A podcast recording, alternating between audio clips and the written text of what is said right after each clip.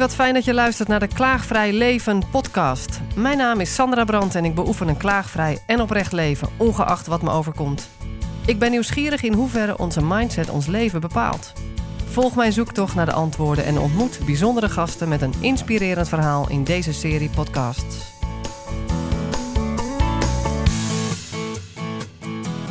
Goedemiddag. In de nieuwe podcast dan wel op het YouTube-kanaal. Een mooi interview waarschijnlijk weer, dat wordt het altijd. Dus ook nu als we het gewoon laten ontstaan. En het gaat over onder andere hoe mindset ons leven bepaalt. En daarna heb jij een enorm mooie inbreng. En dat mag gewoon gaan komen. Je hebt ook niks voorbereid volgens mij. Nee. Nou, stel je eerst even voor. Ja, ik ben dus Sanne. Ik werk als fysiotherapeut en bijna afgestudeerd kaakfysiotherapeut hier in Haarlem. En ben ik daar nu zo ongeveer 5 jaar mee bezig. En die nieuwe opleiding tot kaakfysiotherapeut brengt echt een heleboel nieuwe en mooie inzichten in een onderwerp wat mij betreft misschien zelfs een beetje onderbelicht is overal. Ja. Ja, en kaakfysiotherapie, jij vertelde mij daarover eerder. Dat was voor mij een totaal nieuw gebied. Ik wist niet dat dat bestond, maar ik kon wel vrij snel de link leggen waarom dat belangrijk is. Vertel eens. Nou ja, kaakfysiotherapie, dat is de naam zoals we hem eigenlijk in de volksmond gebruiken.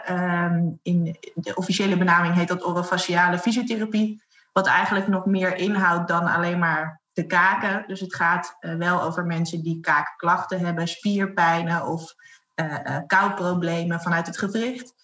In de kauwspieren dus, maar eigenlijk ook mensen met hoofdpijnklachten, met nekklachten, met duizeligheidklachten. Heel veel van de soort klachten eigenlijk die veel vooral met spanning te maken hebben en met stress te maken hebben. En waarvan mensen zich misschien niet eens zozeer bewust zijn dat ze die klachten hebben, maar wel ergens een beperking ervaren als het ware in het praten, in het eten of misschien zelfs in het slapen. En er is dus een opleiding voor na de opleiding als fysiotherapeut? Ja, klopt. Normaal gesproken je 4-jarige bacheloropleiding tot fysiotherapeut volg je. En daarna zijn er een heleboel richtingen die je zelf op kunt gaan. Daaronder valt ook de veel meer bekende manuele therapie, sportfysiotherapie, kinderfysiotherapie. En zo is kaakfysiotherapie eigenlijk ook een masteropleiding die dus nog 3 jaar parttime volgt na je bacheloropleiding. Wauw. Dan ben je 7 jaar verder en dan ben je specialist op dat vlak. En ben je bijna zover? Ik ben bijna zover, ja. Ik mag als het goed is in juni afstuderen. Dus nu nog een laatste stukje van mijn wetenschappelijk onderzoek aan het doen. Een laatste stukje kennis over de wat meer complexe gevallen. En dan kan het als het goed is in juni klaar zijn. En waar word je meest warm van in je werk? Vertel. Nou, eigenlijk wat ik het allermooiste vind is mensen bewust laten worden van wat er aan de hand is en wat ze daar zelf ook mee kunnen. Dus niet zozeer dat ik het probleem voor ze kan oplossen, maar dat ze zelf inzicht krijgen in hoe kan ik dit probleem tackelen? Wat zijn de goede stappen in mijn leven om te nemen? Waar kan ik misschien dingen aanpassen of bewuster in zijn om dus zelf regie te krijgen over de klacht. En nu dus zeker met dat stukje kaakfysiotherapie is dat natuurlijk heel mooi te koppelen aan mensen met klachten in die regio. Maar ook als het gaat om andere problematiek in de armen, benen of wat dan ook. Dat is wel altijd mijn uitdaging om iemand zelf eigenlijk regie te geven in zijn klacht. Ja, ik zag een mooie quote van Jan Bommeree op Facebook. Wees iemands vuurtoren in plaats van reddingsboot. Zodat je licht kan brengen op mogelijkheden. Dat precies. Is voor mij. En ik moet denken aan mijn mini-ongevalletje met een botbreuk tot gevolg. Mijn sleutelbeen doormidden in de zomer. En jou als fysiotherapeut daarbij hebbende. En wat mij opviel was dat je inderdaad compleet meeging met mijn weg. Dus ik wilde ook niet eigenlijk de oplossing in jouw handen leggen. Maar ik wilde daar ook heel erg de regisseur zijn. En dat viel mij echt op. Daarom heb ik je weer benaderd met nog zo'n gave insteek die je als kaakfysiotherapeut meebrengt voor dit interview. Maar dat vond ik vrij uniek. Dat je echt volgde met wat er in mijn leven gebeurde en waarin ik behoefte had en ook mogelijkheden zag. En niet, ik ben niet van 10 keer die oefening doen en dan weer 20 die. En dat werkt voor mij niet. Maar wel in mijn dagelijks leven zo'n ding waar ik aan oefeningen mee moest doen. Zo aan de trappenleuning hangen. En als ik er dan langs loop, dan doe ik het meteen even 5 keer of zo. Weet je wel? Maar ook dat ik echt als doel had om op mijn handen te kunnen staan. Om überhaupt de therapie te kunnen afronden. En het volgens jou mogelijk was. Maar ik durfde het voor geen meter. Maar daar kon jij goed in begeleiden. En de foto is op Facebook geplaatst. En dat was het einde van de therapie-reeks. En dat waardeer ik enorm in jouw aanpak. Ik merk dat er wel, dat misschien is er ook wel een beetje de nieuwe stijl van therapie geven. Om meer te volgen waar de cliënt zelf zit eigenlijk. Ja, precies. En mogelijkheden te creëren zonder ze ook inderdaad op te leggen wat jij zegt. Want er is wel steeds meer duidelijk dat op het moment dat je iemand iets forceert eigenlijk... of iemand iets oplegt, en we noemen dat de top-down benadering... dus waar je bij wijze van spreken als arts of als fysiotherapeut boven een cliënt staat... dat geeft toch vaak heel veel weerstand. En weerstand op een manier die vaak niet wenselijk is. Waardoor mensen inderdaad ook veel minder... therapie trouw zijn, hè, dus veel minder vooruitgang ook kunnen boeken. En dus het is veel meer inderdaad naar een weg zoeken en proberen te ontfutselen wat iemand nou eigenlijk echt wil. Hè. Bij jou was dat natuurlijk best wel duidelijk. Jouw doel was inderdaad gewoon echt weer op je handen staan. Bij sommige mensen die weten het ook misschien niet zo goed. En dan is het inderdaad gewoon heel erg samen een zoektocht gaan maken waarin wij als fysiotherapeuten natuurlijk wat meer kennis hebben en dus ook weten welke paden er misschien zijn, maar nooit definitief bepalen, we gaan nu dit pad op. Ja. En dat is inderdaad gelukkig wel steeds meer wat er gebeurt binnen de fysiotherapie, dus de nieuwe generatie fysiotherapeuten als het ware. Daarin zie je toch wel dat er steeds meer gezocht wordt naar een oplossing samen, in plaats van dat de oplossing gewoon aangedragen wordt en iemand dat maar gewoon moet doen.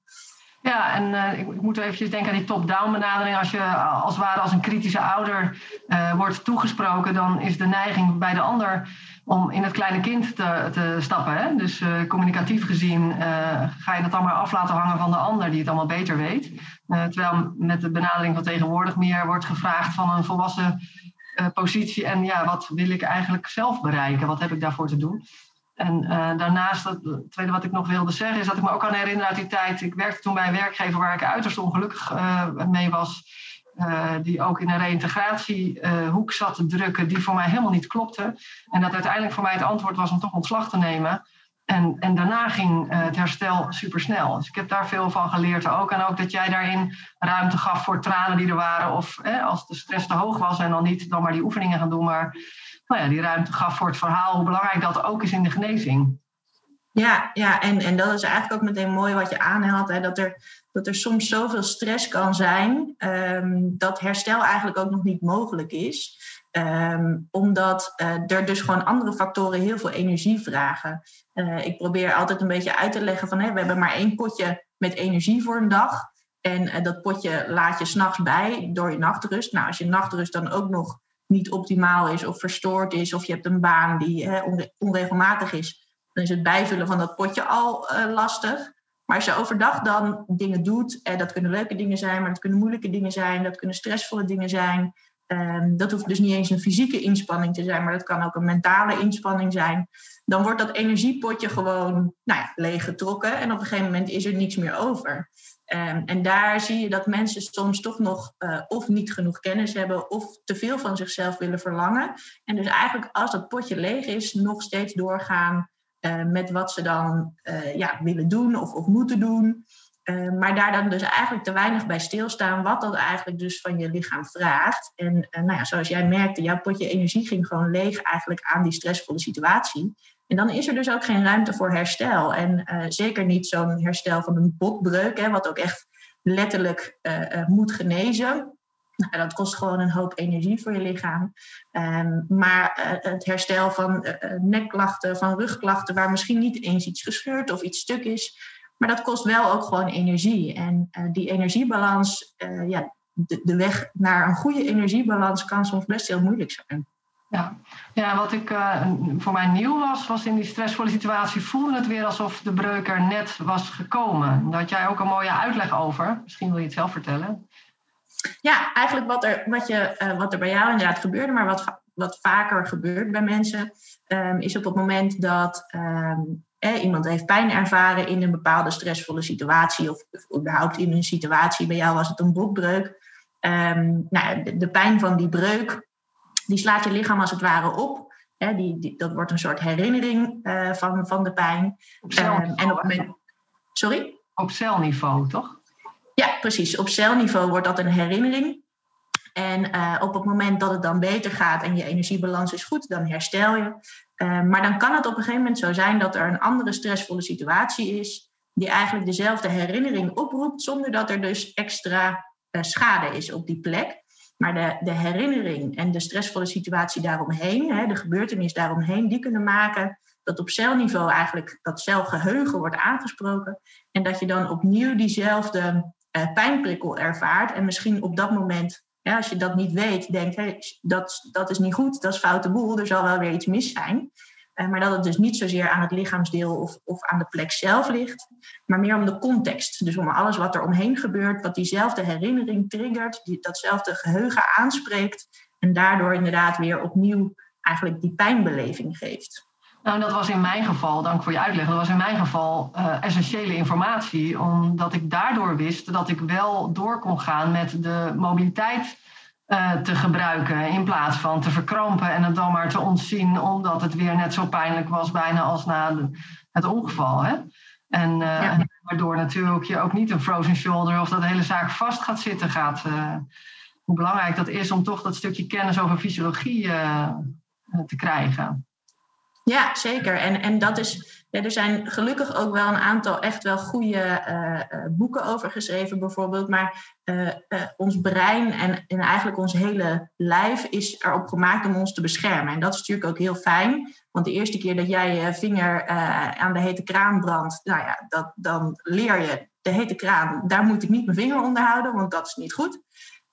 Dus dat signaal van waarschuwen, dat is ook heel erg fijn van je lichaam. Alleen soms is die waarschuwing dus niet alleen gekoppeld aan de gebeurtenis zelf, dus je vinger branden aan een hete kraan, maar ook om alles wat daar omheen gebeurde. En dat slaat je lichaam ook op. En inderdaad, in het geval van stress, en dat is in deze coronasituatie natuurlijk eigenlijk misschien nog wel voor heel veel meer mensen van toepassing, dat de stressvolle situatie eromheen eigenlijk diezelfde geheugencellen aanspreekt, waardoor je niet dezelfde beleving hebt, maar wel hetzelfde waarschuwingssignaal. En daardoor je lichaam in een staat van bescherming komt. En dus, in de uiting pijn laat voelen.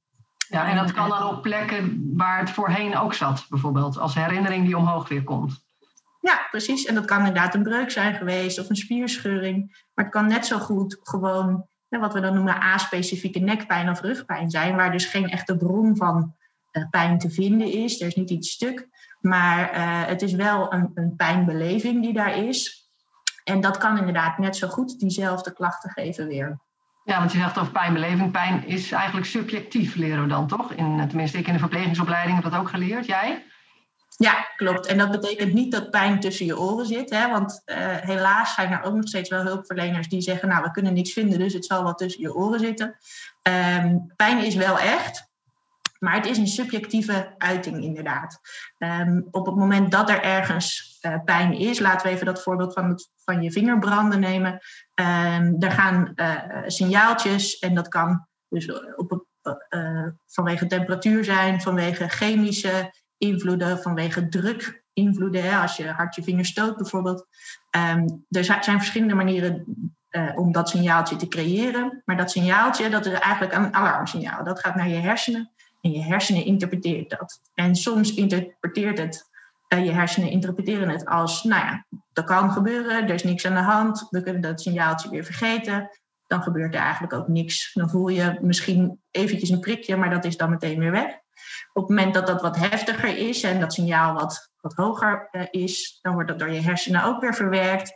En dan koppelt dat signaal aan het signaaltje, dit is pijn. Dus pijn wordt eigenlijk wel gemaakt in je hersenen.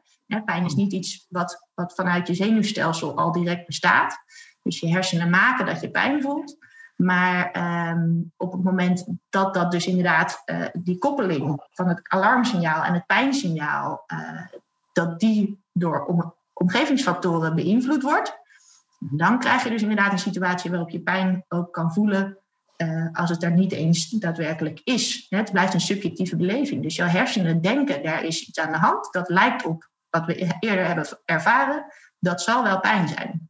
Ja, oké. En dan worden, zeker als het om gevaar gaat en om behoud van... worden ook de omgevingssituaties misschien opgeslagen voor een vervolg? Ja, absoluut. Hè. Dus dat zijn bijvoorbeeld ook de mensen die angstig zijn voor iets. Als je een keer een aanrijding hebt gehad in een auto... en je moet weer een keer die auto instappen na dat ongeval... Hè, dan zijn er natuurlijk een hele hoop mensen die toch wat gevoelig daarvoor zijn. Die zijn gestrest en dat is ook heel normaal. Want de vorige keer in diezelfde situatie is er iets ergs gebeurd. Dus ons lichaam is er eigenlijk zodanig op ingesteld... dat het zoveel mogelijk probeert te overleven. Hè? Dat is natuurlijk uiteindelijk wat we willen. En dat betekent dat er eigenlijk continu bescherming is... en dus allerlei signalen geïnterpreteerd worden.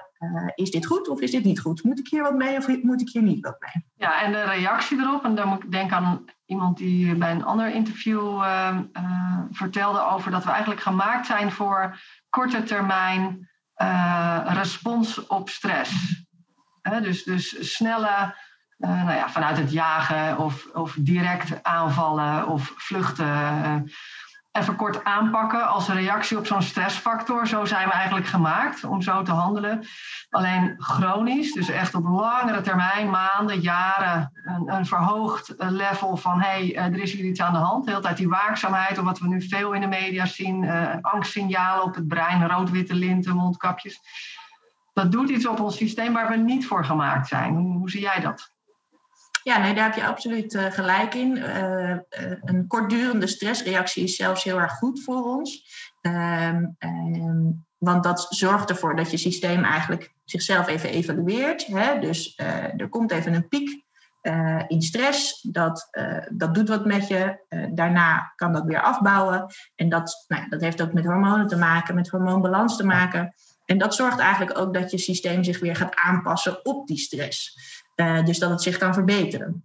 Maar op het moment dat er langdurige stress is... en er dus langdurig verhoogde stresswaarde is... en een van de factoren die dan verhoogd is... is het hormoon cortisol ook. Op het moment dat dat aan de gang is... dan kan je lichaam zich dus niet verbeteren. Want het heeft geen pieken en dalen... maar gewoon een constante hoge piek eigenlijk. Dus je lichaam kan zich niet aanpassen...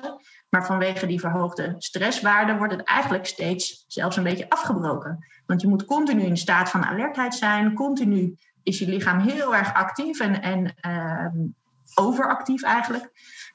En dat op een gegeven moment is er dan geen mogelijkheid meer voor herstel. Want herstel kan op het moment dat we ontspannen. Nou, wat je dan ook vaak ziet is dat mensen vanwege die verhoogde cortisolwaarde... en vanwege de hoeveelheid stress en misschien het piekeren zelfs... Dat is ook slecht slapen, dus je ontspanning wordt minder. Hè? Je hebt de mogelijkheid tot herstel wordt minder.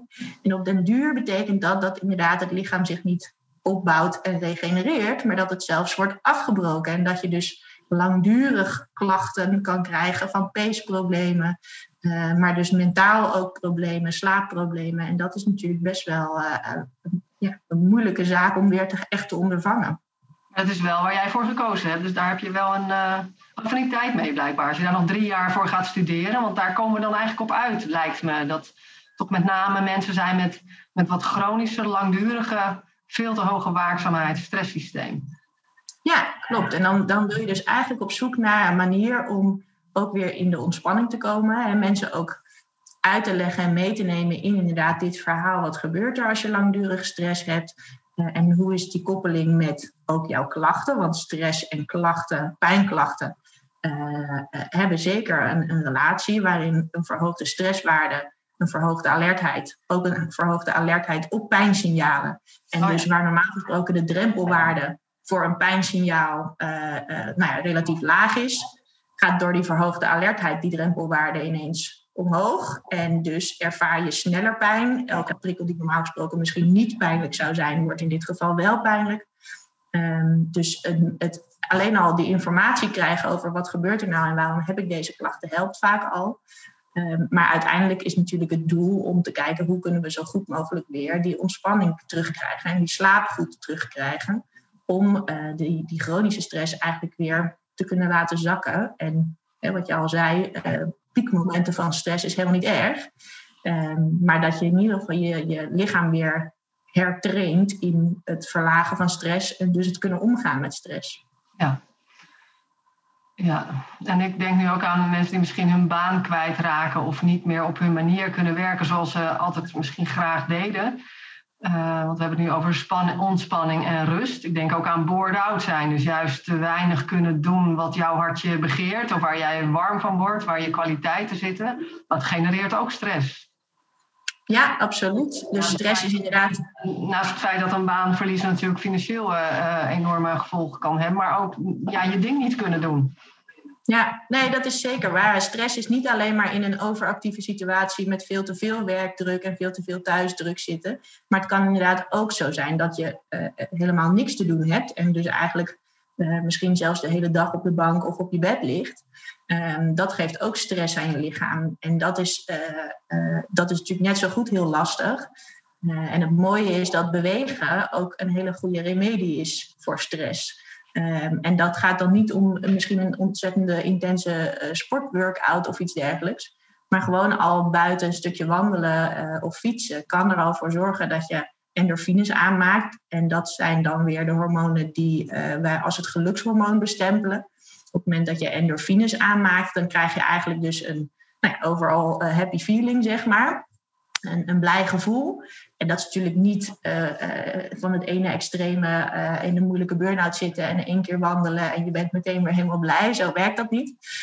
Maar op de lange termijn, als je dus die endorfines vaker opwekt door te bewegen, dan kan dat wel helpen om je hormoonbalans te herstellen en om je lichaam dus ook in die momenten met die endorfines weer te helpen om in een herstellende modus te komen.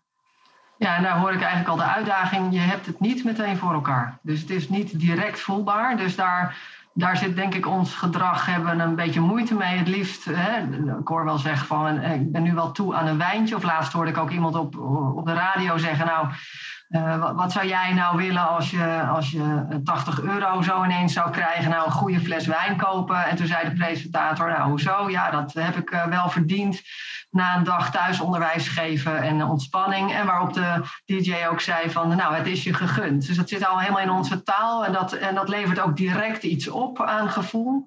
Waar we dan zo'n broodnodige behoefte aan hebben, wat ik heel goed begrijp. Alleen is alcohol natuurlijk een gifstof. En als we daar in deze tijd toch makkelijker naar grijpen, wat ik ook hoor, wat een beetje de tendens aan het worden is, dan is dat niet eigenlijk wat we willen volgens mij. Te gaan en bewegen, dat duurt even voordat je merkt, dit doet me goed. Hè? Dus kun je nou kiezen, dat is lastig misschien, maar kun je kiezen voor iets omdat het goed voor je is in eerste instantie? Of kies je in eerste instantie wat comfortabel is? Ik merk dat er een groot verschil in zit, dat je daar wel naartoe kan bewegen, dat je vaker gaat kiezen wat echt goed voor je is. Want het geeft wel een cadeau uiteindelijk. Ja, en dat is het ook precies. Kijk, het is op de lange termijn. Dit is echt een doel wat je voor jezelf kan stellen. Hè? Want dat is natuurlijk wel het uitgangspunt. Is dat je er zelf voor moet kiezen. Om ook beter te willen worden. Om ook te willen herstellen.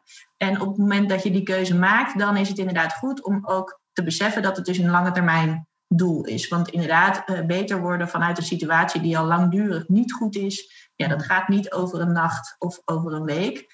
Dus dat betekent inderdaad dat het gewoon iets is waar je voor de lange termijn ook aan werkt. Maar al met al steeds meer van dat doen, van die leuke dingen doen. Of eigenlijk van die goede dingen doen. Want het kan ook zijn dat je het niet zo leuk vindt misschien. Maar helpt wel inderdaad om uiteindelijk jezelf beter te voelen. En om uiteindelijk weer in een gezonde situatie terecht te komen waarin je systeem gewoon weer goed functioneert. En dat is inderdaad wat je zegt.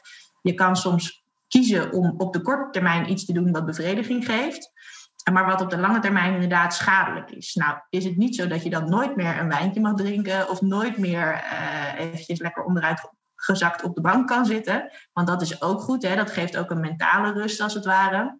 Maar uiteindelijk om echt weer te herstellen en echt weer je systeem tot rust te brengen, daar zou je inderdaad gewoon voor de langere termijn wat in moeten investeren.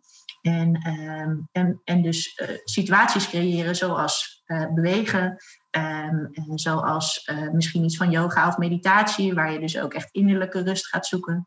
Letten op je ademhaling, zorgen voor voldoende slaap.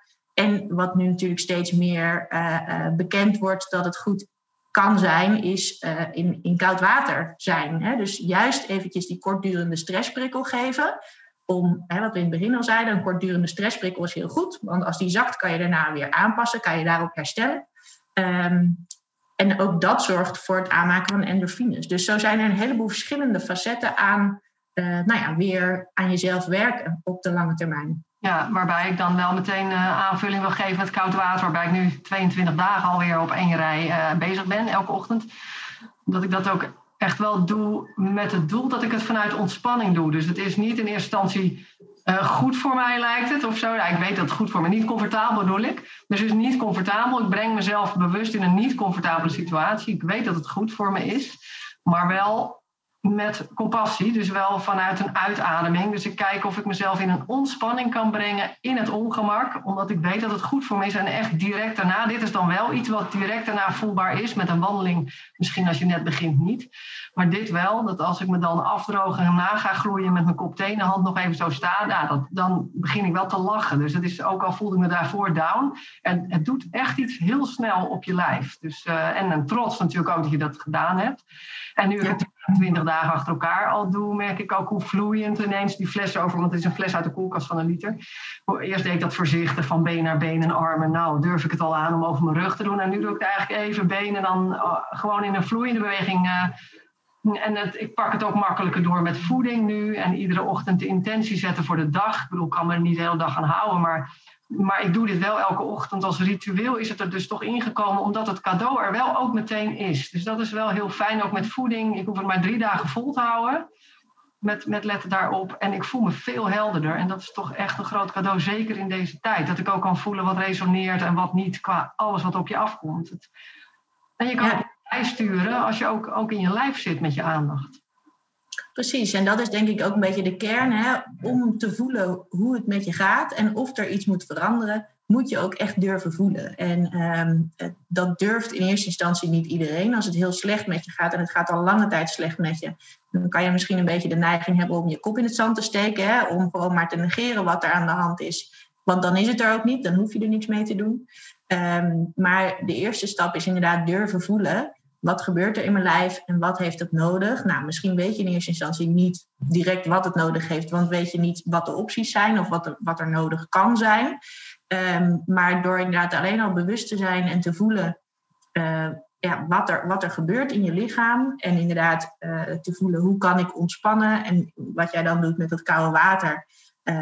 Jezelf inderdaad ook echt een beetje bewust zijn van een ontspanning om die koude prikkel te kunnen weerstaan. Ja. Dat zijn gewoon wel echt hele belangrijke zaken wat mij betreft. Nou, en ik pas het nu ook toe op andere momenten in mijn leven. Er werd laatst wat bloed afgenomen, maar ze zat op een plek dat heel venijnig pijnlijk was. En ik switchte meteen, want ze zei, ze kan niet weer eruit halen, weer een nieuw plekje, dat hoeft voor mij ook niet. Maar het was super venijnig, ik ging niet zomaar weg. Maar ik koppelde me meteen door van, ongemak. Nou, dit heb ik dan niet bewust mezelf erin gebracht. Maar nu ook weer oefenen met ontspannen in het ongemak. Dus heel bewust langdurig uitademen, echt erbij blijven. Dus dat is dan mooi eigenlijk, dat je zoiets meteen doorpakt op andere momenten. Ja, want het helpt dus inderdaad ook echt om, als je die stressprikkel, en of dat nou inderdaad is van koud water of van een ander soort ongemak, maar het helpt echt om te oefenen met hoe kan ik omgaan met stress, namelijk inderdaad door zelf te ontspannen, die ademhaling heel bewust inderdaad lang uit te laten gaan in plaats van heel hoog en heel diep te willen ademen. Maar in welke situatie je dat dan ook oefent, dat helpt altijd in andere situaties. Weet je, als je een keer in de file staat en je hebt onwijs haast naar je werk, of iemand snijdt je af in het verkeer, dat is natuurlijk net zo goed een stressprikkel. En op diezelfde stressprikkel kan je denken, wat gebeurt er nou? Maar ook in zo'n stressvolle situatie, als je al op andere manieren hebt geoefend met het omgaan met stress, of met een stressprikkel, dan zal je inderdaad merken dat als je dat wat beter beheerst, dat je hele dag eigenlijk veel minder moeilijk is, omdat die situatie, die is er. Nou, voorheen zou je daar onwijs druk om maken. En op het moment dat je dat een beetje los kan laten, dan denk je, het is. Volgende keer doe ik het anders. Of misschien niet, maar ik kan me er toch niet echt druk om maken. En dat helpt zo erg in hoe je in het leven staat. En dus ook nou ja, hoeveel energie het eigenlijk kost om een dag door te komen. Ja, precies. Dus hier gaat het om situaties die je niet kunt omzeilen. Hè, om daarin uit te ademen, te kijken, kan ik hier oefenen weer en ontspannen in het ongemak. En daarnaast ook jezelf toestaan dat het ook wel wat makkelijker mag. Als je echt een lastige dagen hebt met kinderen, werken, alles. En je bent eigenlijk niet meer, je kan niet meer echt thuiskomen, want daar ben je al. Het is één blur, zoals jij het in het voorgesprek zei, voor velen. Ja, dat je ook toestaat dat je het makkelijker mag maken en kijkt hoe dat dan kan. Dat je ervan uitgaat dat er echt nog meer mogelijk is, ook voor jou. Spreek met burenhulp of whatever, bedenk het maar dat er ook in jouw leven iets mogelijk is om er ook tussendoor dat herstel gewoon in te richten. Zoals ik laatst met mijn jongste had, die had ik aan de keukentafel voor de Zoom-actie met school. Met zijn 6 jaar dochterlief van 9 had ik op haar eigen kamer. En ik voelde, ik wil wel bij die rekenles van de jongste aanwezig zijn, want ik wil wel erbij zijn, zodat ik weet, snapt hij het nog, kan hij het volgen? En ik wil dit moment ook gebruiken om te ontspannen. Dus ik heb mijn stoel even anders gepositioneerd, zodat ik niet in beeld was. Hij was echt met de juf. En ik had koffie gemaakt en ik ben daar even bewust gaan zitten met mijn intentieschriftje. Gewoon even wat wezen schrijven en mij echt gaan voelen. Ik heb hier even een momentje voor mij gecreëerd. Hè? En dat is echt bewust waar kan ik hier nu gebruik van maken en wat heb ik nodig? En hoe kan ik het zo doen dat het voor alles klopt? En daar is toch altijd weer meer mogelijk dan je denkt. Nou ja, en dat is het ook. En soms is het een beetje buiten de lijntjes kleuren, zeg maar. Is het niet altijd heel gangbaar en is het niet meteen de meest logische oplossing ook de beste oplossing. Maar is het inderdaad soms ook een beetje zoeken, nou ja, waar liggen nog mogelijkheden? Hoe kan ik iets misschien net een beetje ombuigen, waardoor het inderdaad voor jezelf uiteindelijk beter uitpakt. En dus inderdaad meer die rust ook creëert, waar eigenlijk iedereen zoveel behoefte aan heeft, zeker in deze tijd. Ja, en de beeldschermen uit, ongeveer 1,5-2 uur voor het slapen gaan helpt ook. Zeker in deze tijd. Ik slaap toch een stuk onrustiger als je het nieuws gaat zitten bekijken vlak voor het slapen nu. Dat zijn inderdaad niet alleen de prikkels van het beeldscherm zelf. Hè, want daar hebben we natuurlijk tegenwoordig die blauwfilter, wat al echt een stuk scheelt. Maar het gaat inderdaad voornamelijk om wat vraag je nog van je hersenen als het ware. Hè? Dus als je inderdaad heel heftig nieuws gaat zitten lezen of toch nog eventjes wil kijken wat de laatste cijfers waren of wat dan ook.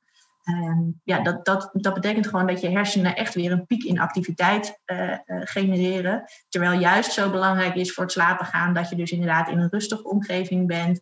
Zodat je hersenen tot rust kunnen komen. Zodat het stofje melatonine ook zijn werk kan doen. Die zorgt ervoor dat we in slaap kunnen komen. En als daar dan allerlei prikkels zijn die dat verstoren, dan is dat proces gewoon niet optimaal. En kun je dus eigenlijk ook niet goed in slaap komen. En dus je herstel ook weer wordt daarmee beïnvloed. Ja, dat is dus hartstikke belangrijk. Want het gaat eigenlijk om herstel elke keer, zeker nu. Ik zie opeens een beeld voor me dat ik noten zit te kraken vaak. Voorheen kocht ik gepelde noten, zullen we maar zeggen. Maar ik koop bewust de zak waar ze nog in de schil zitten, zeg maar. En dan ben ik gerust 1,5 uur, 3 kwartier noten aan het kraken. En dat is echt handwerken, hè? Maar dan anders. En het is een heel rustgevende manier in de avond ook. Dus tip voor de luisteraar. Hoe ziet jouw dag eruit als kaakfysiotherapeut? Die toch ook al tijd brengt wat ze allemaal weet? Nou ja, mijn dag is in principe voornamelijk natuurlijk ook gevuld met werk. En normaal gesproken werk ik ongeveer van 8 tot 4 of tot 5, zo ongeveer. Dat is natuurlijk vrij intensief. De meeste mensen hebben echt wel veel ondersteuning nodig. En voor mij is ontspanning eigenlijk ook bewegen. Dus vaak als ik thuis kom. Tegenwoordig hebben we van allerlei spullen thuis om mee te sporten. Ook omdat de sportscholen dicht zijn. Dus dan kan ik thuis eventjes het een en ander aan oefeningetjes doen. Of een rondje hardlopen en soms een rondje wandelen. En in de weekenden, als het een beetje mee zit, dan ga ik heel graag richting strand, richting zee. Het liefst ook erin. Hè? Dus mogen dat zijn ook gewoon als een koudwaterdip, zeg maar. Of om te surfen of om te kitesurfen. En dat houdt bij mij echt de balans ook. Ja, dat bewegen, maar ook die momenten buiten. Waarbij mij het strand en de zee eigenlijk gewoon het meest rustgevend zijn. In die omgeving kan ik me eigenlijk niet eens druk maken. Maar dat houdt voor mij inderdaad echt de balans om nou ja, goed mijn dag door te komen. En mijn nachtrust is wat mij betreft ook echt ontzettend belangrijk. Misschien een beetje ouderwets, maar tussen 10 en half 11 ga ik gewoon naar bed. En 's ochtends om 7 uur gaat mijn wekker. En dat werkt voor mij gewoon. Ik merk ook dat op het moment dat ik een keer mijn slaap uitstel... of vanwege bezoek of wat dan ook... dat het ook meteen echt de volgende dag... dat ik daar heel erg alert op ben... dat het ook echt iets doet op mijn concentratievermogen... op mijn energiebalans. Dus dat, ja, dat heeft gewoon echt direct invloed. Ik zie hier een rode draad van de tendens die we meer mogen pakken... namelijk meer ouderwets leven. Dus noten kraken, kleding herstellen in de avond... en om 10 uur naar bed... Ik praat graag na de opname nog eens even door over ons plannetje... om ook eens te kijken of we een programma kunnen samenstellen... voor mensen die ook klaar zijn met een traject bij jou. Of ja, want je hebt maar natuurlijk via de zorgverzekeraar... maar een aantal keer dat je bij een fysiotherapeut terecht kan... en je merkt toch dat mensen ook wel handvatten nodig hebben... om dus een nieuwe levensstijl, nieuwe routine erin te brengen. En het is mooi om kwaliteiten te kunnen bundelen. Ik vind het een heel fijn en waardevol gesprek. En leuk om mijn fysiotherapeut te kunnen interviewen. De ex van mij dan. Ja. Nee, dat is inderdaad ook wat je zegt. Hè. Om handvaten te geven, hè, om mensen verder te helpen. Gedragsverandering kost gewoon ook echt tijd. Hè. Dus om je patroon aan te passen, om je leven te veranderen... en je leefstijl te veranderen, dat kost echt... tijd en toewijding. En daar is zo'n programma inderdaad, zou daar echt heel mooi bij kunnen helpen. Omdat de opzet vaak via de fysiotherapeut gemaakt kan worden. Maar om dat ook echt te blijven handhaven. Om ook echt die gedragsverandering te kunnen bewerkstelligen. Ja, dat heeft ook gewoon nog tijd nodig. En sommige mensen kunnen dat heel goed zelf. Maar een hele grote groep mensen heeft daar ook echt nog steeds wel een beetje ondersteuning bij nodig. En als die dan echt weer helemaal losgelaten moeten worden. Helemaal moeten gaan zwemmen. Dan kan er toch echt wel weer wat verval optreden. En dat zou natuurlijk ontzettend jammer zijn. Zeker als je al zo goed een herstelproces bent ingegaan. Ja, nou ja, dus die kan wel support en coaching gebruiken. En nou ja, zwemmen is dan niet zo fijn om dat alleen te doen. Maar in de zee komt dat dan wel weer goed uit. Ja, zeker. Dank voor dit fijne gesprek, waardevol. En, ja, jij ook bedankt. Je gaat jezelf terugluisteren op de podcast. Dat ga ik zeker doen. Tot ziens. Dankjewel.